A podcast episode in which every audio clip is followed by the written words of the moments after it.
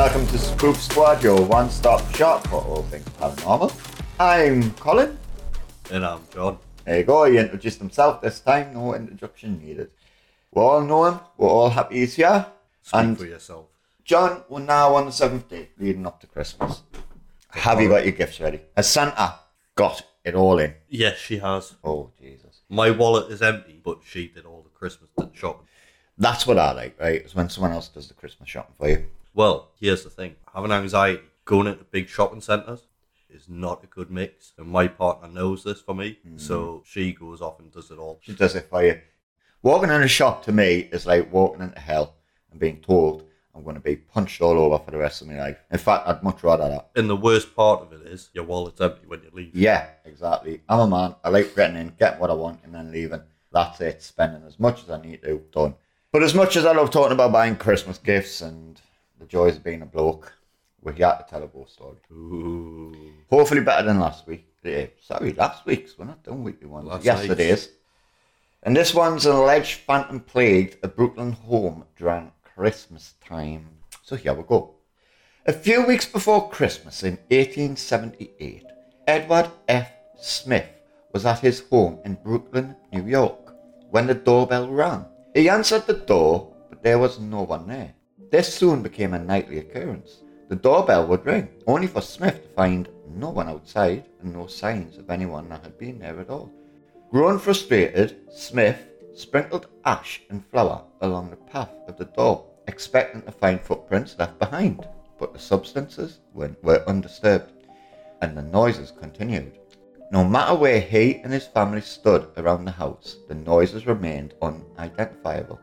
Smith and his family were grown more concerned as the doorbell rang, ringing turned to aggressive banging on the doors. Eventually, they contacted the police. The ringing and banging continued, and still no one was able to identify its source. One night, a brick suddenly flew through the window from outside. Even though the police officers were standing nearby and saw no one, although they investigated the home for some time, police were un- unable to identify the causes of the disturbance. Smith and those who witnessed the strange occurrences ultimately, ultimately concluded they must be paranormal in nature. Paranormal in nature. Yes, which means they couldn't find out what it was, so they blamed the spirits. But them spirits get a bad bag, like, don't they? They do. Everything, everything that comes with bangs and chucks and scratches always gets blamed on the spirit. Now, if this, yeah, exactly. Bang, Did you bang. hear that spirit? Yeah, I think it's sitting right next to his dick. I could do with a spirit. but they're a different type. Oh, my bad. I'll, I'll have an eggnog for the next episode, maybe. Um, bit of vodka in it. Vodka goes in eggnog, doesn't it? Either vodka or I believe it's rum. Well, we've got a lot of American listeners. I know they love eggnog. So if you just let us one know, and I'll make a nice eggnog for one of our episodes. Or even send with a recipe of how you would make it. Yeah, and then we'll we'll And try we'll it, try it. and we'll drink it on the episode. I mean, it might be after Christmas when we do it, but Oh God, no! Before do it Christmas Day. I don't think we're airing on Christmas Day. No, but we can do a video and show them the video of us getting absolutely wasted. That is very true. We'll we'll have a YouTube channel called The Wasted Spook Squad. Now this story that we were talking about, it says 1878. If that had said any time in the year 2000s, I would have turned around and says that's a daily occurrence. A brick coming out through a window, whether the police are there or not. God, in the where year I'm living 2000, Jesus Christ, they do not care. People just do not care. You- You, you know, a policeman could walk up in the street and say, You're done for murder, they'd laugh in his face. Pretty much. I mean, there was a shop across the road. Vandals, people stealing stuff. Police basically turn around and says, your problem, you deal with it. Exactly. Now, is that what happened there? I The think head- it could be. They heard the knock and they couldn't be asked for the job, and it was like, I mean, look at the, Paranormal. Mm. at the year 1878. Was it not a big time for gangs? yeah, of course. That, that's what I imagine. If you're getting a brick through the window, the police should have looked at it and went, right, who are you selling drugs to? Come on. And the police in those times were quite easily bought. Exactly. So walk up to them with a what would effectively be a hundred pound note now. Do you know what it is? We're going to turn it into a crime show because we've just figured out why it's been put down to the paranormal. He's doing drugs, he's paid the police, and the police are doing piss all about it. I mean, times haven't changed, so have they? Nah, I mean, although- I would like to go there and actually see if there's any remnants of a ghost. yeah, I would definitely like to go and, and visit it. I mean, it's a, a phantom, isn't it? But to be fair, phantom is just an explanation for another spirit. Yeah, So- a violent spirit. Yeah, violent spirit. So it's not anything special, you know. Um, it's not cast by the friendly ghost, but it ain't, you know, anything that's. I mean, gonna have make you no- ever met Casper? I don't think I have. Do you know what I've noticed in all the time of doing paranormal, and I don't know if you have? Ghosts are very violent, they're very annoyed, and they love to swear. Yeah, the swearing they've got down to a T, Yeah. and the threats that come out. Yeah, I've heard it all. Eh, you're going to hell, coming for your soul, fuck you, going to stab you, slags, the C word, everything and anything they can say. they'll say. Yeah, I mean, there was one about Ian. I can't quite remember what it was, and it basically said it was going to stab him whilst he was asleep. Wait, do you remember the one who turned around and told Ian, poor Ian, I know he got the worst of it. To be that fair. was going to drag his soul to hell and fuck him? yes. I believe that was on the same night I was talking about as well. Yes, it was because it says he was going to stab him, stab him in his sleep, and then it was going to drag him to hell and fuck him. And then it said my name in reverse, basically that, and and watch us stab him, watch it, watch the spirit stab him, and it was like unreal night. Uh, I've got to say that was like really top notch. I mean stuff. that was intense that night. yeah. And I don't even know why we we would listen to it reverse. I think we just heard it and thought, oh, we'll see what. I, Uh, it, it came from me to say it was in reverse because I'd literally been watching a film the night before oh, right, and the whole Latin thing in reverse. right, right, right. Yes. And then Ian, obviously, he brought it up and just got the shit scared out of me. Yeah. It wasn't paranormal though. It was just a cat. But, uh, and anyways, I'd said to Colin, look, why don't we try it in reverse if we can, see if we pick something up. And that's when we got Colin in reverse. Yeah, Colin watched me stab Ian with this knife.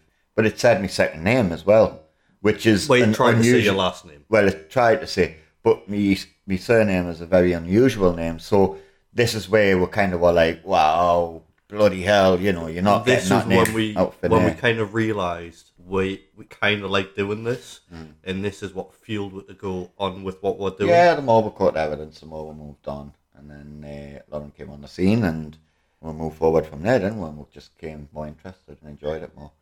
Right, that squeaking is just a cat trying to say hi. Um, he's putting his information in and about phantoms, but unfortunately, Ruby Because he got a bad bag off the ghost as he well. did, didn't he? Got pushed off a chair. because my house was haunted with it. Well, what I believe was the same spirit as yours. Yeah, Um, and the cat just went flying off the chair. Literally, he didn't jump or nothing. He just flew off the chair onto the floor.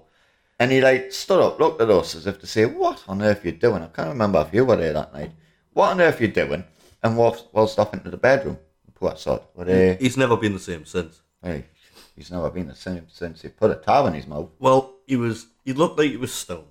Don't worry, the tab wasn't lit. The it was just. A, I will post the photo of it. Yeah, the cat was asleep. He popped the tab in the cat's mouth, and he, I think you were drinking at the time as well, because you had, did the cat have Yeah. a bottle next to him? Yeah, we were drinking that. And it was night. one of them funny photos. There w- there was no cat cruelty there. Don't worry, we're love with cats.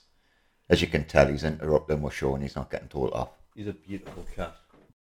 But anyway, um, where were we? We were on phantoms, weren't we? Yeah, And we were talking about them being arseholes and more spirits being arseholes, to be fair. Now, I think over the time of my, my paranormal investigations, I've actually mellowed out because I used to be very. Uh, you were confrontational. very punchy. Yeah. I want your answers. Give them to me now. Yeah, and then I've kind of chilled out over time. Whereas I was more. Could you give me this yeah. information? Could you, would you, please? I was like, you'll give us it an hour, I'm going to get a priest. I mean, you literally walked into my flat, which was above your flat, basically telling the ghost you were going to do him in if he didn't give you the information that you Like, wanted. hold on, hold on. hold on. I didn't walk in there, with, just get things right. Yeah, I didn't You walk went with- in with them boxing gloves. I never walked in with no weapons saying, yeah, give us what I want, I'm going to battle you. You actually told one spirit that you were going to kill him again. Oh yeah, I remember that. I did turn around. The spirit was really annoying us. I turned around and said, "You're lucky you're dead, or I would have killed you myself." I've even got says to them. Honestly, I've says to them a few times. Um, you know, for for a spirit, you're pretty shit. You know, That came out quite regular. yeah. It just sometimes spirits don't want to interrupt. I mean, we've had some good interactions, but then we've had those late nights where nothing really came through, but we still got excited because the spirit box went and popped something up. Yeah, the spirit box pops in it up, give it a fright. Um, I don't think I've ever really been like super scared. Actually, I lie, I was super scared once when we were upstairs, um, and I was going to do my own spirit box, my own solo spirit box. I was shitting myself that night. Was that about three nights after Ian had done yeah, his? it was after Ian had done it, so I was shitting myself that night 'cause I was like, oh my god, oh my god, oh my god, oh my god. But what I did realise um, is that night I actually learned that you need to be very sceptical when you do things because I noticed that I was seeing a lot of stuff happening out my eyes that weren't happening, and the reason being it was such a dark room. But also, you were triggered because you were expecting the worst to happen Yeah. after Ian's encounter. Yeah, so I was expecting to see spirit. I was expecting to get punched all over. I was expecting to walk out full of blood. People pulling us down the stairs, getting a priest chucking holy water at us, saying, Be gone, demon. Didn't work. But, you know, it didn't happen, obviously. I'm sitting here talking normal. Well, as normal as can be. Wait, I might talk normal. I don't walk normal. I didn't say I walk normal. but, uh, yeah, so what a time. What a time. Like, some really good times. And to be fair, would you say that was a phantom we had? I'd most likely say yes. See, I always said it was demonic. I've gone off that idea now because we've had nothing happen for so long. I mean, Yeah, but let's be fair. If a demon's coming into your house, it's trying and trying I've and got trying. three of them. It's trying and trying and trying to I've scare got you. three Yeah, demons but in my they- house.